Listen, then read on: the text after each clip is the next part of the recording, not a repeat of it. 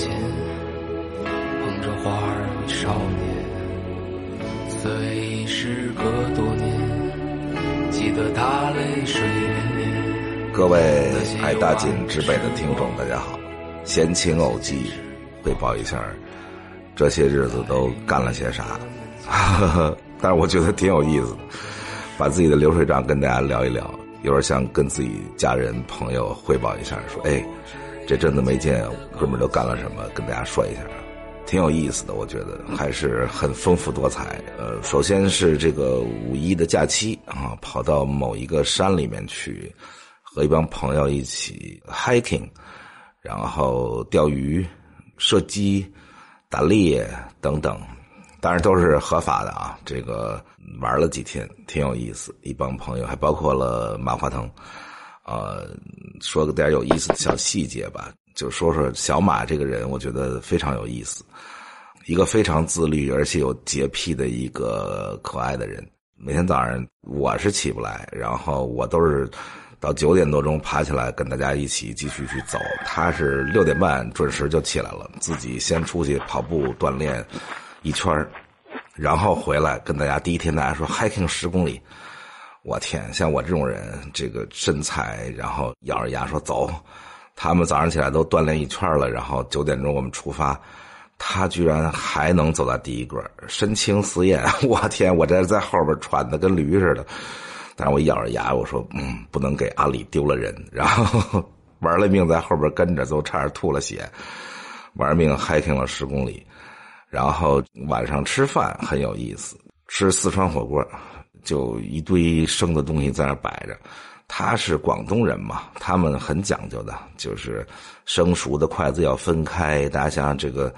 火锅，这个盘子里东西生的，夹出来锅里东西熟的。然后他说：“哎呀，大家用公筷啊，用公筷，然后不要混到一起。”刚开始大家还努力的用一下公筷，但是吃着吃着大家吃美了。大家像吃四川火锅，尤其我们这有一半都是北方人，哎，不管了，就是各种一双筷子连夹带捞，乱七八糟。他特别有意思，他看不下去了，但是他也不好意思说，啊，因为说过一次了嘛，他就干脆站起来给大家夹菜，就用那个公筷给大家往碗里夹。那意思就是说，哎呀，大家还是讲点卫生吧，大家还是那个。他们广东人确实是非常讲究。其实，在四川吃火锅，可能大家也是，但是只是说，啊，夹过生的的那筷子在那锅里面涮一涮，啊烫一烫，别把那生的东西什么带进去。就他就站在那给大家夹菜，为了保持这个清洁卫生。然后当然了，干了很多有意思的事儿啊，大家一起偶尔吃饭的时候，也小小的这个。辩论一下这个阿里大文娱跟腾讯文娱的啊战略呀什么聊两句，但是不深聊啊，因为大家度假就是度假就是玩刚聊两句大家就拉开说，哎，咱们还是那个讲段子吧，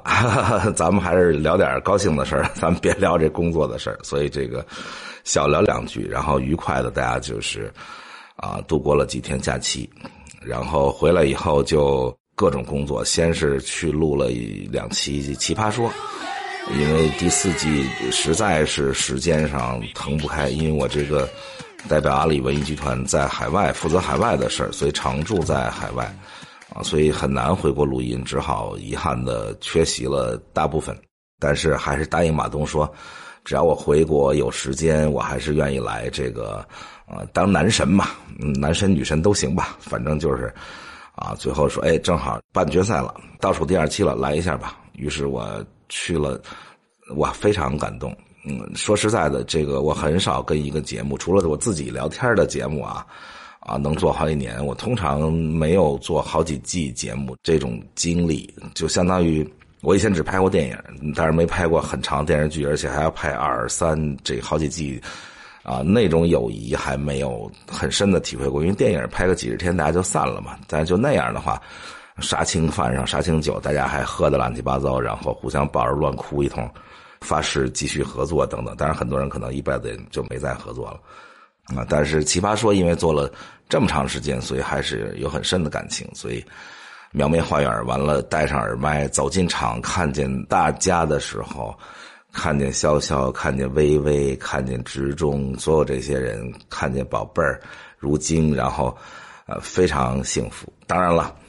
看见康永也很幸福，热泪拥抱，这个卖卖力气吧，就是做了两期节目，很幸福。然后我跟老罗罗振宇之前就一起做过节目，就是《奇葩说》，所以还挺了解的。而且我们俩也吃饭聊天聊过不少行业的事情啊，等等，哎，挺熟。跟全玲是第一次啊，坐下来做节目。啊，所以各种美好的、熟悉的感觉，加上一点新鲜感，然后，啊，我觉得发挥的还不错吧。跟康永辩论虽然输了，但是我跟康永辩论好像没怎么赢过，就是老输，但是也没事儿大家非常愉快的这个输了，然后录了两期节目。欢迎高晓松回归《奇葩说》。谢谢各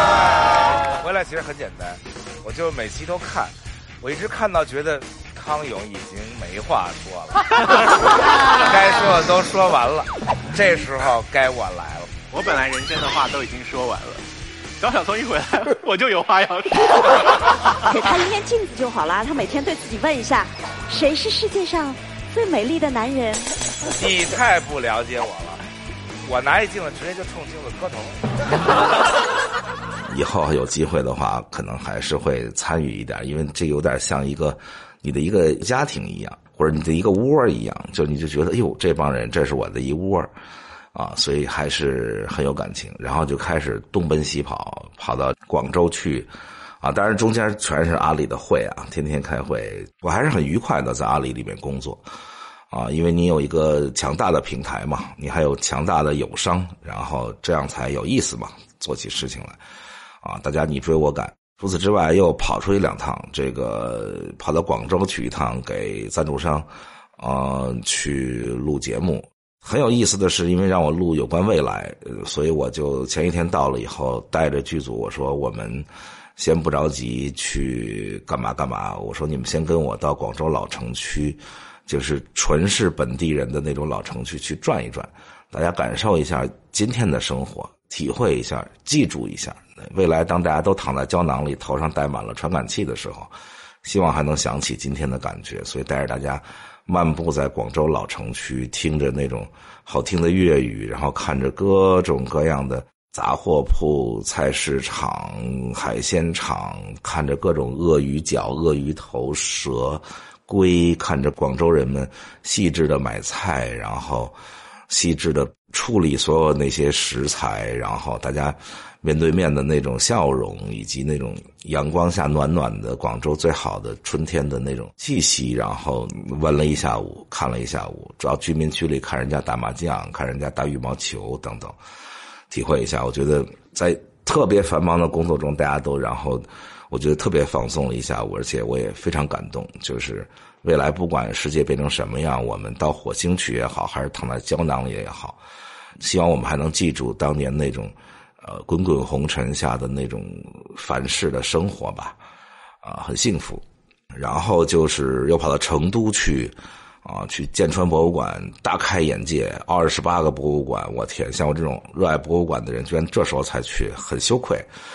然后看了各种各样的博物馆，然后跟建川兄一见如故，然后亲盖如旧，两个人特别投缘，然后又又吃火锅，四川火锅。稀饭是稀，干饭是干，稀饭没有干饭香。喝酒聊天录节目，非常感动。这个我觉得像现在这个时代。大家都觉得诗和远方是扯淡，然后没有房子怎么来那些东西，然后等等，大家都觉得不再相信人们有理想了，恨不得杜甫得有了八间房才能写诗，咱也不相信杜甫能在茅屋里写诗的时代，还能看到有人倾其所有做这些为了国家、为了民族、为了自己、为了历史做这些东西，而且他全部都捐献给了国家，自己在那儿十几年的在那里耕耘。而且讲起每一样东西，说那种激情，一会儿热泪盈眶，一会儿充满激情，啊，深受感动，深受鼓舞。就是让大家看看，还是有有理想的人，还是有诗和远方。当然，还是有成都这样美好的地方啊！每次去成都、去广州，都是我最喜欢的，因为无论街边的小摊，还是任何一家饭馆进去，都幸福极了。啊，我觉得一个人幸福的，如果是懒散的幸福的一生，应该年轻的时候在成都待着，不是少不入川啊，老了入川就没用了。年轻时候在成都幸福的混着，然后老了就去广州幸福的待着，吃着美好的细致的东西。我在广州有一家我热爱的吃癞蛤蟆的店，十几种做癞蛤蟆的方法。每次到广州第一顿饭必要去那儿，啊，成都就更多了啊。这次在成都的安仁小镇上，随便在小镇那个古老的那条小街上找了一个小饭馆进去，吃一碗面，吃一个猪蹄子，然后都觉得很幸福。好，今天的闲心有记先跟聊到这儿，这个下期继续跟大家汇报。我觉得还挺有意思的中年生活。生活不止眼前的。